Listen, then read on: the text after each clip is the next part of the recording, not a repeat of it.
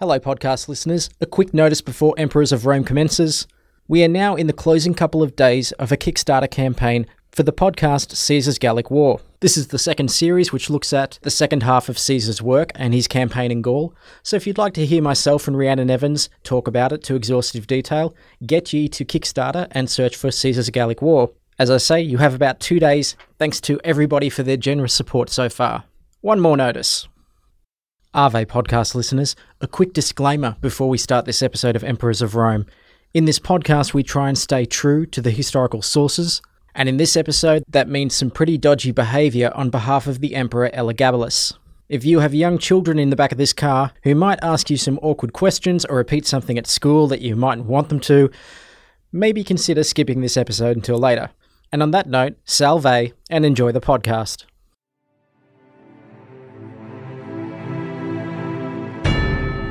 Ave, and welcome to Emperors of Rome, a Roman history podcast from La Trobe University. I'm your host, Matt Smith, and with me today is Dr. Caillan Davenport, Senior Lecturer in Roman History at Macquarie University and Humboldt Research Fellow at Goethe University, Frankfurt. This is episode CXXV Call Me Not Lord, for I am a Lady. Elagabalus has long been remembered as deviant and sexually depraved. His behaviour was shocking for a Roman citizen, let alone that of the leader of the empire, and Rome was relieved to see the end of him. While it's hard not to feel a twinge of sympathy for him, it's equally hard to excuse him. So, with that in mind, here's Caillan Davenport. Okay, so we've got a young, impressionable teenager, head of a religion, head of the Roman Empire. Let's keep the dynasty rolling. Although that doesn't seem to be very much his concern. It's a concern of his mother and grandmother. It's the concern of his family, yes. and So- probably Rome, maybe. well, they want to see stability. I mean, he's still young, hmm. so he's hopefully not going to die anytime soon, but still they want his stability, you know. Remember Caracalla after the unfortunate incident with Plautilla didn't marry again and you know in his entire sole reign he wasn't married he hmm. he sent the marriage proposal to the Parthians, but that came to naught, and so he died without an heir. So that was something which could be problematic. Um, You say came to naught, but he did the naughting. yes, yeah, I know, I know. Oh yeah, no, it was Caracalla's fault. B- b- Believe me. Um, now, Elagabalus, we know of three wives, including one he married twice, and he's probably married another time. Well, if we follow Dio, he was married another time, but we don't know her name. But out of all his marriages, no children were born. And these marriages entirely take place within a couple of years. So he arrives in Rome in 219, hmm. he's murdered in early 222. And there's not a lot of detail about these marriages or who these women are, except for one obvious um, exception. But Dio treats it quite flippantly. He he married three, four, five times, and he just leaves it at that. Yeah, I mean, we, we do have some details. One is a Vestal Virgin, one is a descendant of Marcus Aurelius. So there are some interesting and unorthodox marriages here. The first woman he married was Julia Cornelia Paula, who he married in 219, probably soon after arriving in Rome. Mm. We don't know much about her except that she was from an aristocratic family, so she's probably from a senatorial family.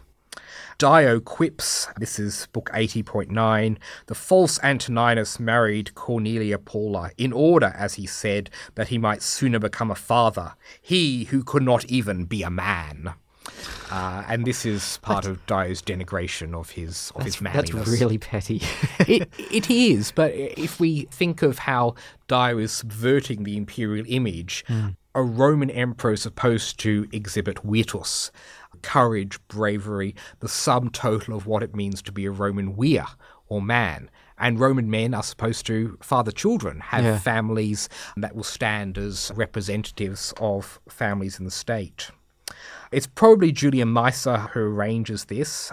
There's lavish celebration. We have feasts, gladiatorial games, beast hunts, and an elephant and 51 tigers are slain. That's extravagant. Yeah, so once again, you know, it's an orgy of excess which is hmm. going on. But soon after, he divorces Paula, allegedly because of some blemish on her body. This might be a concern that she wasn't religiously pure in some way. You know, if your body is deformed in some way, you might not be seen to be blessed by the gods. So we know Elagabalus was very concerned about his integrity as a priest. So he divorces Paula, then marries a Vestal Virgin. Yeah, wow. Now, this, of course, is unprecedented, sacrilegious. It basically offends the Roman state on multiple levels. These women were supposed to consecrate themselves, their virginity, to the preservation of Rome's hearth, the goddess Vesta, represented by the eternal flame which burns in the temple men who had adultery with uh, Vestals were severely punished, and the Vestals themselves were buried alive. But it seems that Elagabalus's motivation was to uh, conduct a symbolic marriage between his own god, Elagabal, and the goddess Vesta, mm-hmm. uh, which is the sacred hearth of Rome. And according to uh, Dio, indeed he had the boldness to say, I did it in order that godlike children might spring from me, the high priest, and from her, the high priestess. And he wrote to the Senate, according to Herodian, by saying he claimed this was a marriage between a priest and priestess and was thus fitting and sacred. I wonder if that's a convenient excuse it's difficult to know because yeah. we have put an emphasis on his priestly position and, and, and, exactly and his, right, yeah. and, his beliefs. But this fits in tradition of bad emperors defiling Vestal virgins as Caracalla was supposed to have done. This takes it to a whole new level. You know, we can't dispute the fact that Elagabalus did actually marry a Vestal virgin. Mm.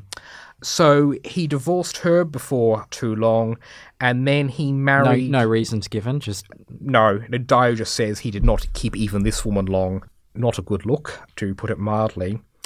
His third wife is Annia Aurelia Faustina. That's two names that have come down from the Marcus Aurelius family. Exactly. Descended from Marcus Aurelius' daughter, Annia Galeria Aurelia Faustina, who had married the consul Gnaeus Claudius Severus.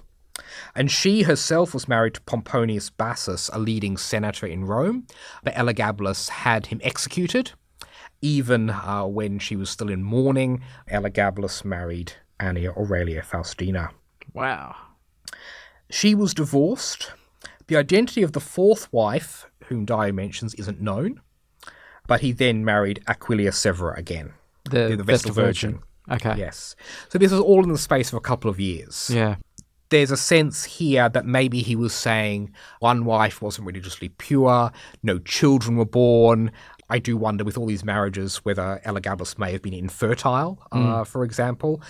There were certainly stories about what he does to his genitalia, which um, we'll, might not. Um, we'll get, we'll get into, but we won't get into. No, yeah. Uh, um, uh, but he's a confused teenager who doesn't know what he wants. Yeah, and he's probably being pressured by multiple groups within the court, all pushing their own agendas. Yeah. So he's got his mother, his grandmother, and other courtiers as well. Mm. Yes, once again, we must remember he was still barely 20 when he died. So this this is a young man. Yeah. A lot of the stories that we get from all the historical sources portray somebody who's very confused about his sexuality and mm. gender. Mm. Now, this is something that I'm saying with hindsight yes. and with current sensibilities. Yes. But at the time, it seems like there's not a lot of understanding about what Elagabalus might have been going through.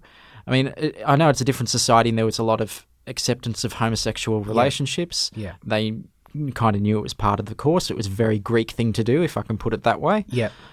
But this seemed to be a whole other level of confusion.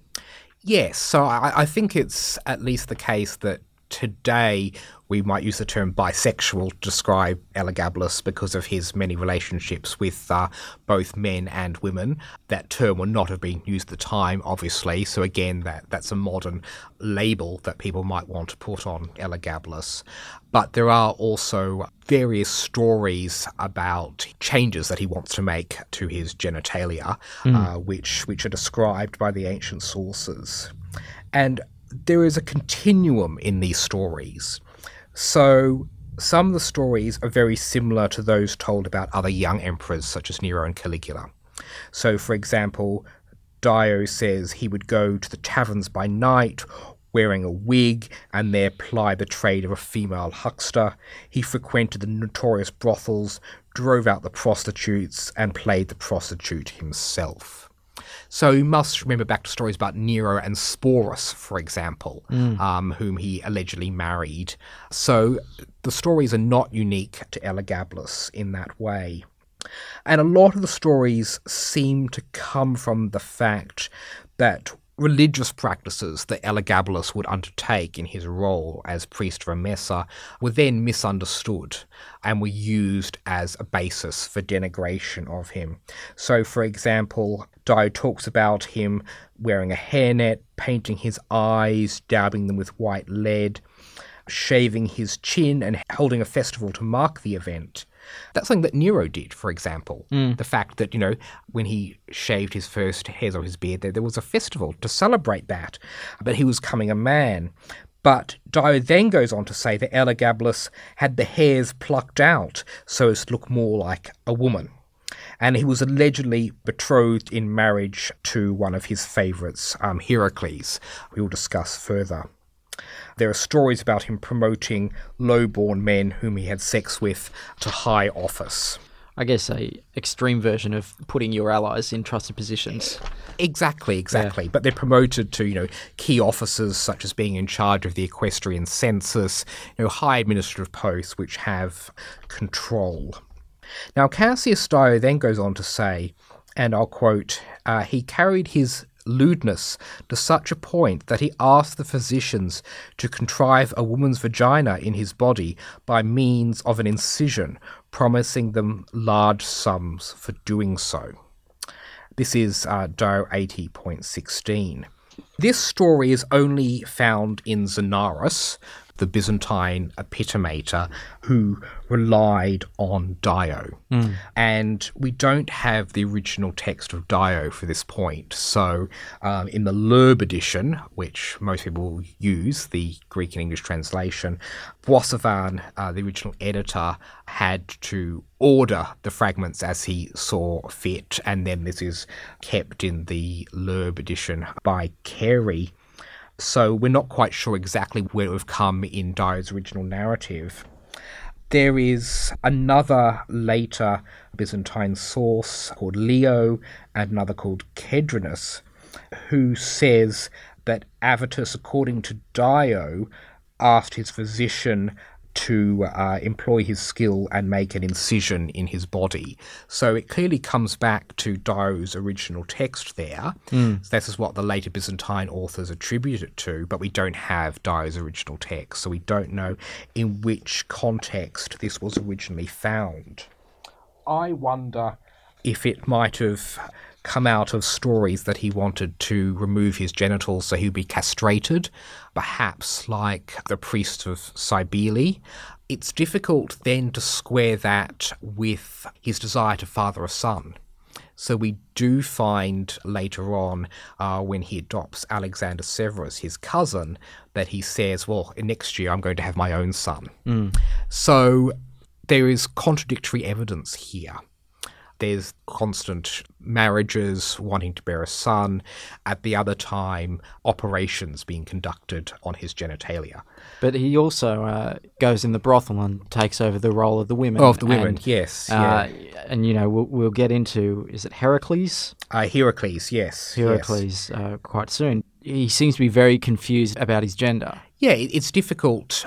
We can't analyze someone's psychology, but it may be the case that Elagabalus did have a gender identity disorder. Yeah. Um, it's difficult to know, especially since the stories are used in the most extreme ways by our sources. I will say, however, that these rumours extended beyond the imperial court. They're not just found in Dio, and that's really important. For example, Aelian, who was contemporary at the time, lived under Elagabalus and Severus Alexander, uh, wrote a history of animals, was probably an outsider around the edge of court circles. He wrote a work called The Denouncement of a Womanly Man about Elagabalus, Wow. which he was too scared to publish while Elagabalus was still alive. Yeah, dude, don't blame you. yes, yes. So he published it under Severus Alexander's reign. Oh, so that, is that work around? Is it? doesn't survive. We have some frag- we have some fragments. We have some fragments, Yeah. um, but it doesn't survive. Okay. But we can also see the spread of Elagabalus's negative reputation in later horoscopes and planetary tables from Egypt. Uh, which refer uh, to his reign. So, one horoscope, which probably comes from the mid third uh, century, refers to Elagabalus as Antoninus the Koruphos, which is a Greek word. We're not quite sure what it means. The editor of the papyrus, uh, Ray, uh, thinks it means catamite, but another scholar thinks it might mean virgin rapist, and this might refer to his two marriages to Aquilia Severa, the Vestal Virgin. Another planetary table from Egypt calls him the unholy little Antoninus. Um, and there are various other uses of this term as well. So they were produced after Elagabalus's death and Damnatio Memoriae and Severus Alexander's rewriting of the regime to portray himself in the best light. But it shows that hostility isn't confined to Cassius Dio. There are other stories about Elagabalus and his behaviour and his relationship with Vestal Virgins as well. It seems to be the most stable relationships that he has aren't his marriages. Yes. Uh, they're his um, his lovers. He's well, he refers to this man as his husband. Yes, so he's supposed to have been married to someone called Heracles, and he meets Heracles in a chariot race.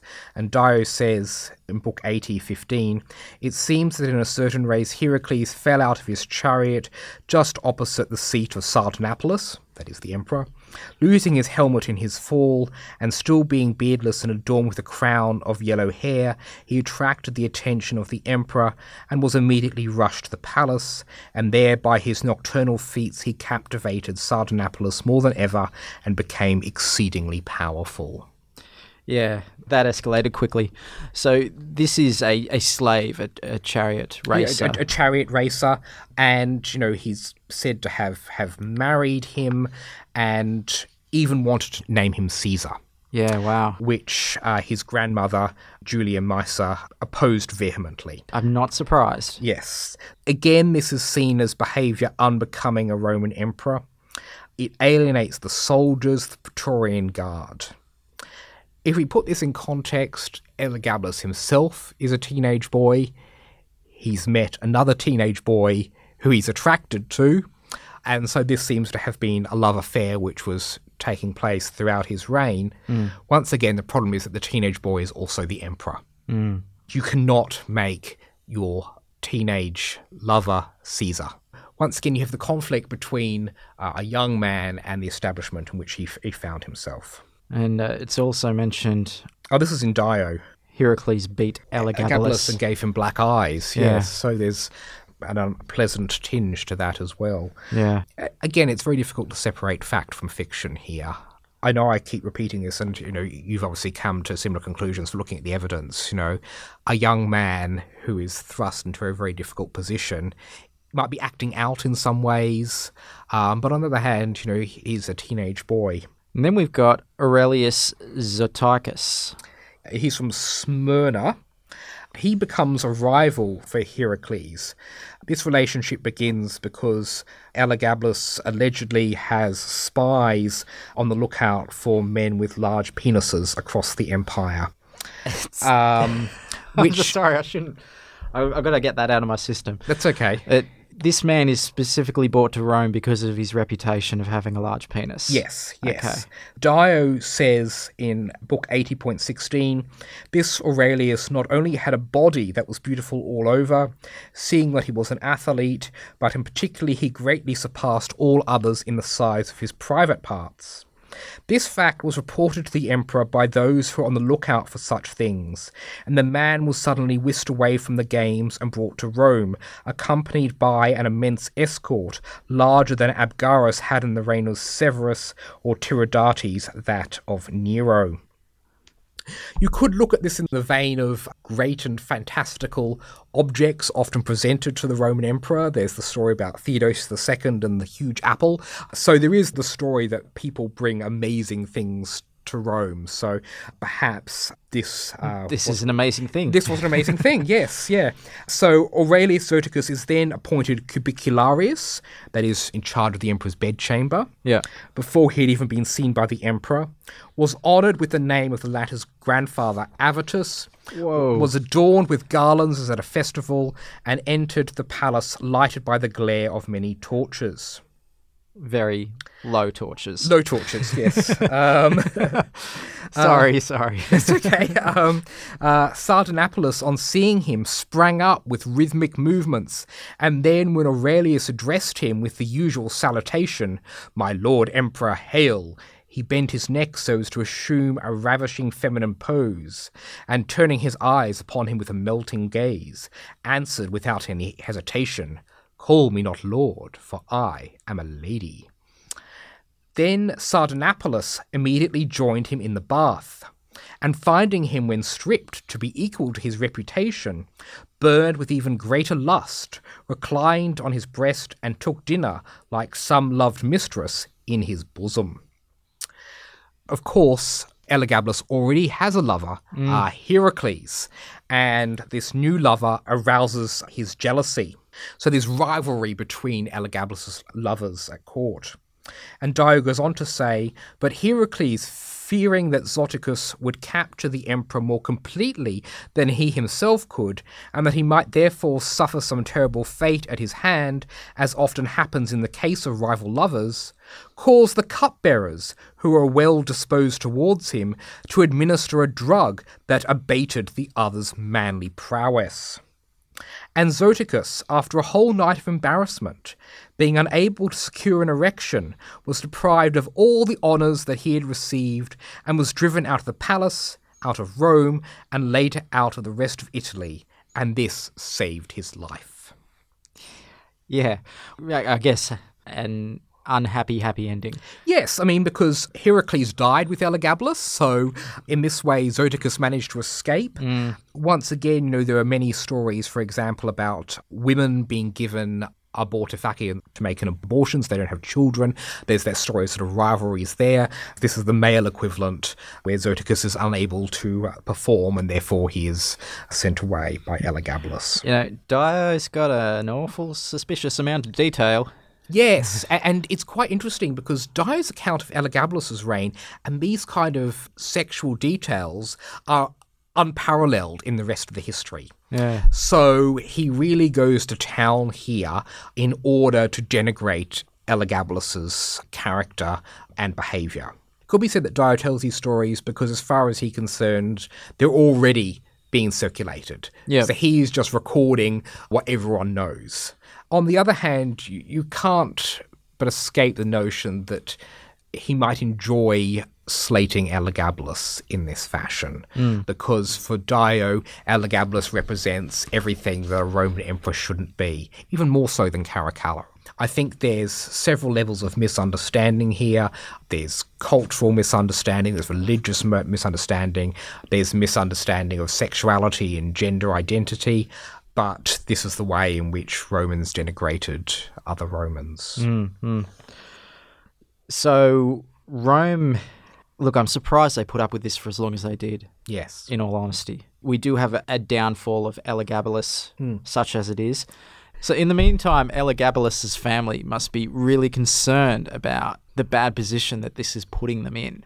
Yes, and particularly the loss of favour with the army, the Praetorian Guard in Rome. So Maesa and Soaemias, you know, the extent of their power is shown by the fact that they were invited to attend Senate meetings, which you know is, is really quite extraordinary. It's the only time that that happens for a Yeah, woman, um, isn't it? because when Agrippina was in power and the Senate met in the Palatine, she was had to hide behind, Behind a curtain, curtain, to, yeah. to listen.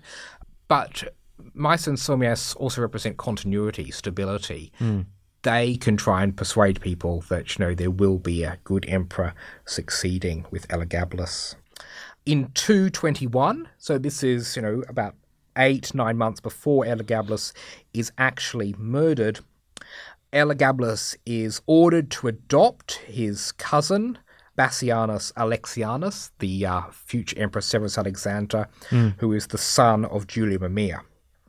Alexander is formally adopted, made Caesar, but he's kept well away from Elagabalus, you know, educated the best tutors so that he's brought up as a good Roman boy. He's been groomed to take over the position properly. And this seems to have been an attempt to conciliate the Praetorian Guard, to show there was a succession plan in place. This is an insurance policy. It is, Yeah. yes. At this point, Elagabalus had still not fathered any children. And when this happened, Elagabalus was still married to Annia Faustina, the descendant of Marcus Aurelius, because she's styled Mother of our Caesar in inscriptions. Oh, okay, yeah. Elagabalus and Alexander are joint consuls in 222, but Elagabalus continues to make noises that he will soon have his own son. He says, I will be even more lucky in the following year when I will be consul with a legitimate son. So this may be why he divorced Faustina and married Aquilia Severa again to try and give birth to a son who would succeed him. So there are concerns that Elagabalus will actually kill Severus Alexander. So, you know, they have to employ trusted servants to prepare and serve his food. Mm. But the army soon turns against Elagabalus in favor of Alexander. And this may have been prompted by Julia Maesa and then Julia Mamaea, Alexander's mother, saying, right, enough is enough, and then isolating Elagabalus and Julia Soaemias in order to move on from the excesses of Elagabalus's reign. Oh, look, there's there's so much involved in this kid that hmm. could be could have been the breaking point. So I don't think it needs to be any certain one thing. Exactly. I think it's, it's a series of problems. Yeah. He's murdered by the Praetorian Guard on the 11th or 12th of March 222. Dio says in Book 80.20 he made an attempt to flee and would have got away somewhere by being placed in a chest had he not been discovered and slain. His mother, Julia Soaemias, who embraced him and clung tightly to him, perished with him. Their heads were cut off, and their bodies, after being stripped naked, were first dragged all over the city, and then the mother's body was cast aside somewhere or other, while his was thrown into the river. Uh, hence the name of uh, Tiberinus, uh, the one of the Tiber. Uh, Dio says, Such was the fate of Tiberinus. And that was the only time that he used that name.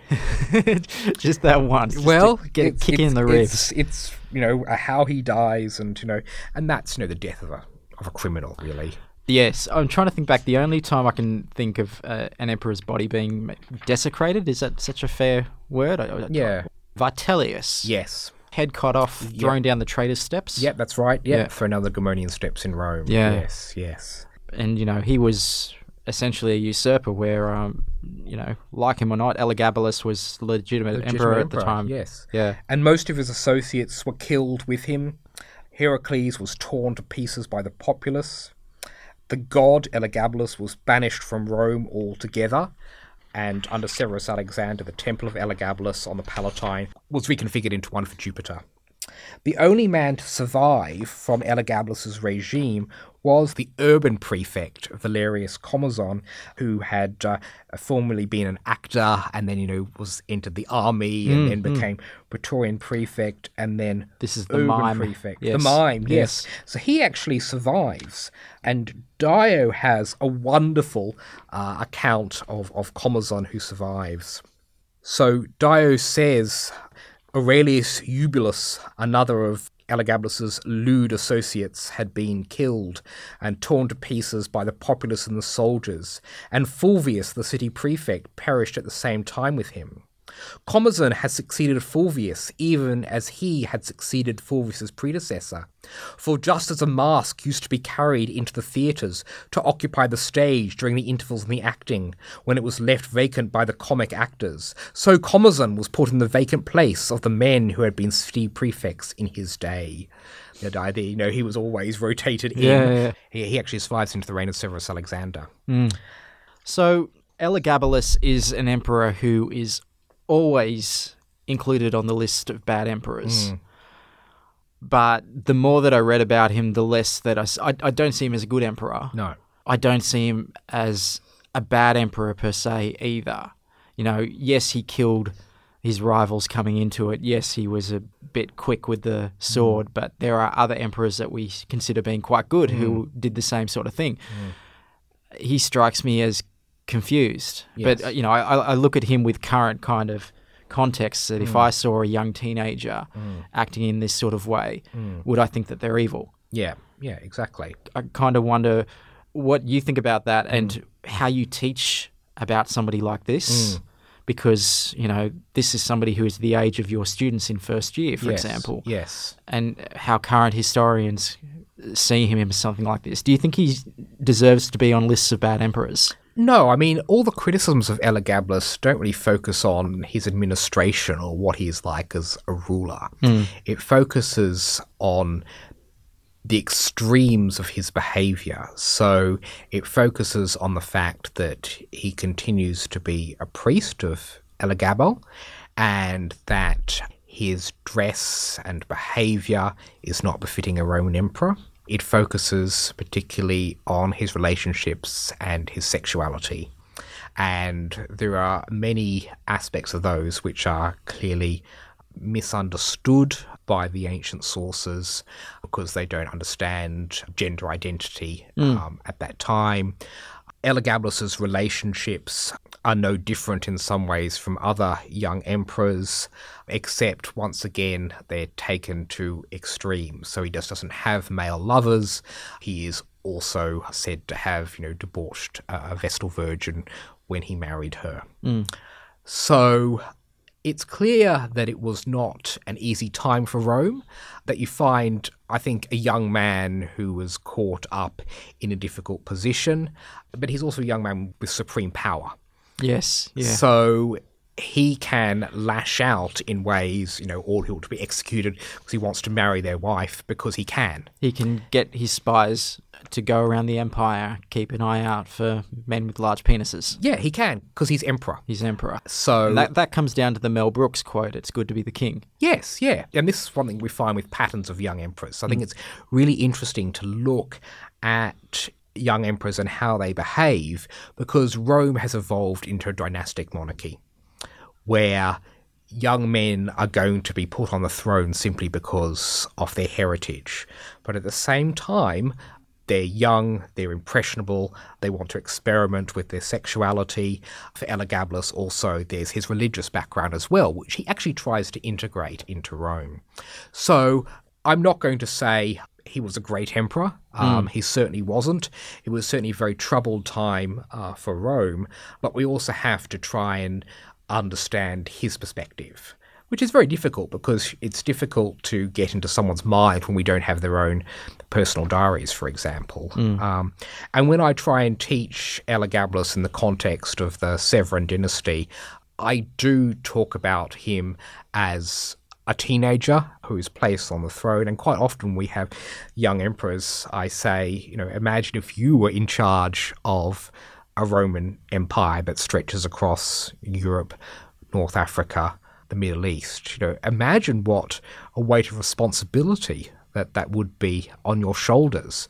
And we can't always predict how people will handle that responsibility because there are lots of competing forces. So Elagabalus has his mother, his grandmother, the commanders of the Praetorian Guard, senators, and they all want a piece of him to act in some sort of way. Hmm. It's logical that in that sense he'd want to retreat into the arms of someone that he loved, who provided him with some sort of sanctuary from that kind of environment. Yeah. And then that person beats him and gives him black eyes. Yes, yes, exactly. So there, there's some kind of you know, domestic violence um, in that kind of relationship. Uh, if we believe the stories, it, it, it's difficult to know uh, what is fact and fiction.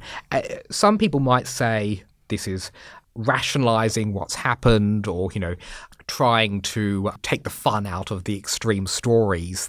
Because people like to believe the stories because on some levels they are entertaining such as you know the, the stories of the rose petals falling. On one level they're entertaining. Mm. On another level they're also horrifying mm. because these are things that happened to real people. And this was an autocratic regime. And living under this regime must have been terrifying. So i think you have people who are fearful and afraid on multiple levels, both the populace and the Senate, but also the emperor. I think he might have been very scared as well. That's Dr. Caillan Davenport, Senior Lecturer in Roman History at Macquarie University and Humboldt Research Fellow at Goethe University, Frankfurt, and you have been listening to Emperors of Rome. If you like this podcast, you can subscribe to it in Apple Podcasts, Stitcher, Spotify, or your local friendly neighbourhood podcatching service. Please leave a review. As always, they are appreciated. Spain, I am calling you out. I know that you're listening. Review, baby. Where's the review? Show Emperors of Rome some love. You can like the Emperors of Rome on Facebook, and you can follow both myself and Caillan on Twitter. Caillan is at Dr. C. Davenport. I am at Nightlight Guy.